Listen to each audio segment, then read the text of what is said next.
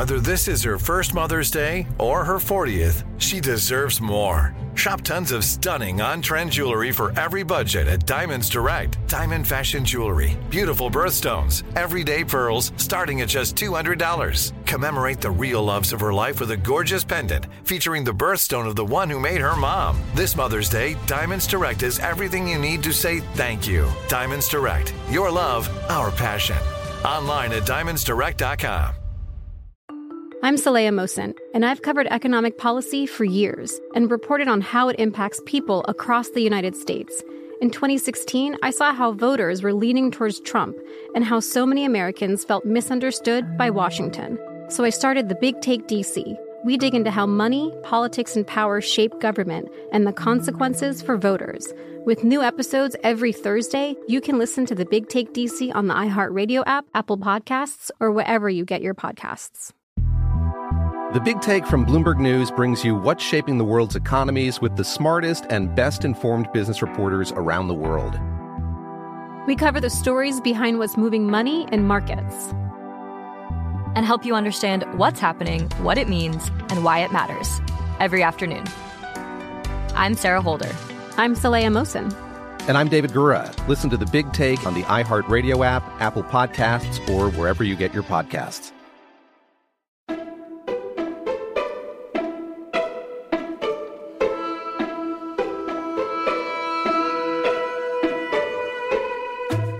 This is Lee Habib, and this is Our American Stories, the show where America is the star and the American people. Deon Joseph is a law enforcement consultant, author, and active senior lead officer in the downtown Los Angeles Skid Row community. He's here to share another story with us. Here's Deon. The one thing that I was never able to really get a handle on. We were able to reduce crime 40%, reduce death 33%. Wonderful, wonderful, wonderful achievements that we, that we all engaged in. But the one thing we couldn't fix was mental illness. Mental illness was will forever be the challenge of our lifetime, in my opinion. As a matter of fact, I think it's about the third or maybe a half of the homeless problem, uh, if you really, if you're thinking about it realistically. Uh, we all know that uh, in America, our solution to quote unquote helping the mentally ill was to close down the asylums. And then they sued, so nothing like it, even a better version of it, could ever come back. So now you kick people out into the streets in the name of civil liberties. Yeah, you're free. You sprinkle pills on them and tell them, bye. Okay. Uh, come check on me every two weeks. Come check in every two weeks. Never happened. Some of these individuals fell into the loving arms of family members, loved ones, you know, who tried to help them. Others, too many of the others, ended up in places like Skid Row.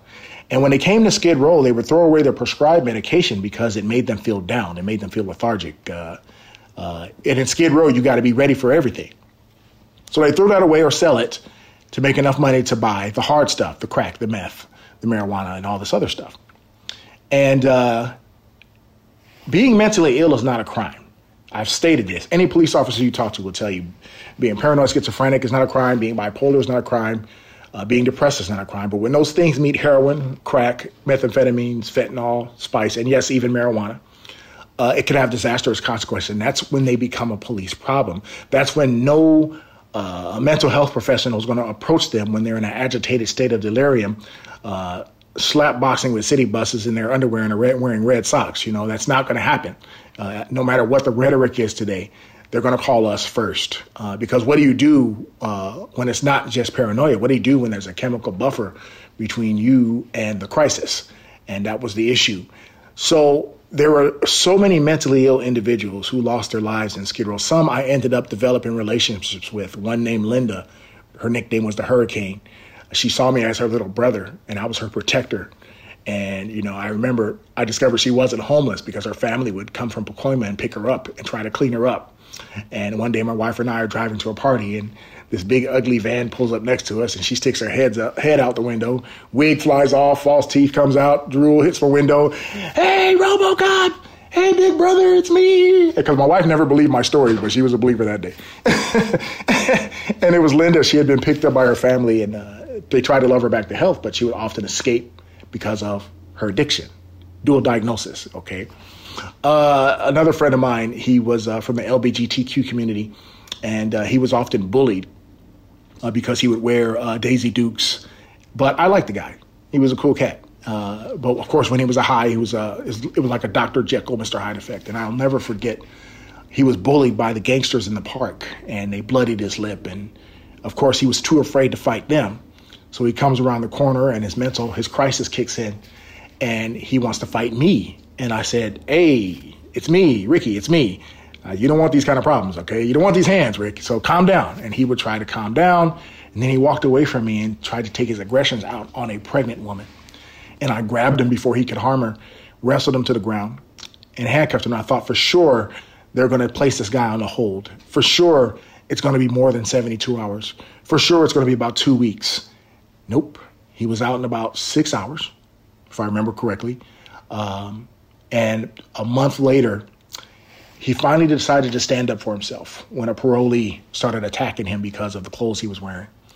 And the parolee stabbed him in the heart. He was in a hospital for about six weeks before he finally passed away. And I always ask these questions to the public, you know, because they always want to blame us when things fall apart. Uh, whose fault is it? Was it the, our fault or was it the system? It was a system because the way the system is set up, the law enforcement is always going to be the tip of the spear until we actually change the mental health system and bring some common sense mechanisms back in place. Like, for instance, instead of three days, 72 hours, it should be six weeks. And the reason why is uh, it takes about four to six weeks for most of their medication for them to even benefit from the therapeutic attributes of their medication. That's common sense. So don't release them until that six weeks is up so they'll be in a habit of taking their medication. Also, during that six weeks, you know you have to clean them up before you can help them because a lot of them do what's called cleaning up. They'll go to the hospital, and six hours later, they'll say, Hey, how are you feeling? Oh, I'm fine. Why are they saying that? Because they want to go out there and scratch their chemical itch, right? Instead, get them clean first. Once you got them clean, develop a rapport with them and find out who their family members and loved ones are. Uh, and, see if we can get them connected. And let's streamline the process of conservatorships so that we can get their family members to help them uh, and, and, and, just help them guide them a little better. And even if that doesn't happen, they'll be in a habit of taking their medication uh, and they won't fall off the wagon as long. But until that happens, we're going to continue to see the countless tragedies that I've seen every day. It's near and dear to my heart because I have a niece who's mentally ill. I have a nephew who's touched with a little mental illness. Uh, I watched foster kids uh, who are really struggling with it. And uh, I even mentor young men on the spectrum of autism. I think about once or twice a year when I can. And um, it's near and dear to my heart. And I, I, just wish somebody would listen to this street cop. Uh, I don't have a dog in the fight. I'm not political. I just want to tell you the truth from a boots on the ground perspective. Uh, I'm not looking at it from 30,000 feet. Uh, I'm not some college professor who's overly idealistic, who only sees one way. You know, I just want to tell you the truth of what's happening in the street. And a terrific job on the editing, producing, and story editing by our own Greg Hengler. And a special thanks to Deon Joseph for sharing his story. And we all know the problems of mental health, and it is indeed one third to one half of the homeless problem in this country is mental illness, and we don't have answers. And if in any way our stories can lead to those answers, well, then we have helped do something good for all of us for all of our families, and for those most harmed. And that's the mentally ill who aren't properly treated and end up on the streets. Deon Joseph's story, and in so many ways, the story of cops across this country who deal with the things that we don't want to deal with here on Our American Stories. Habib here, the host of Our American Stories. Every day on this show, we're bringing inspiring stories from across this great country. Stories from our big cities and small towns. But we truly can't do this show without you. Our stories are free to listen to, but they're not free to make.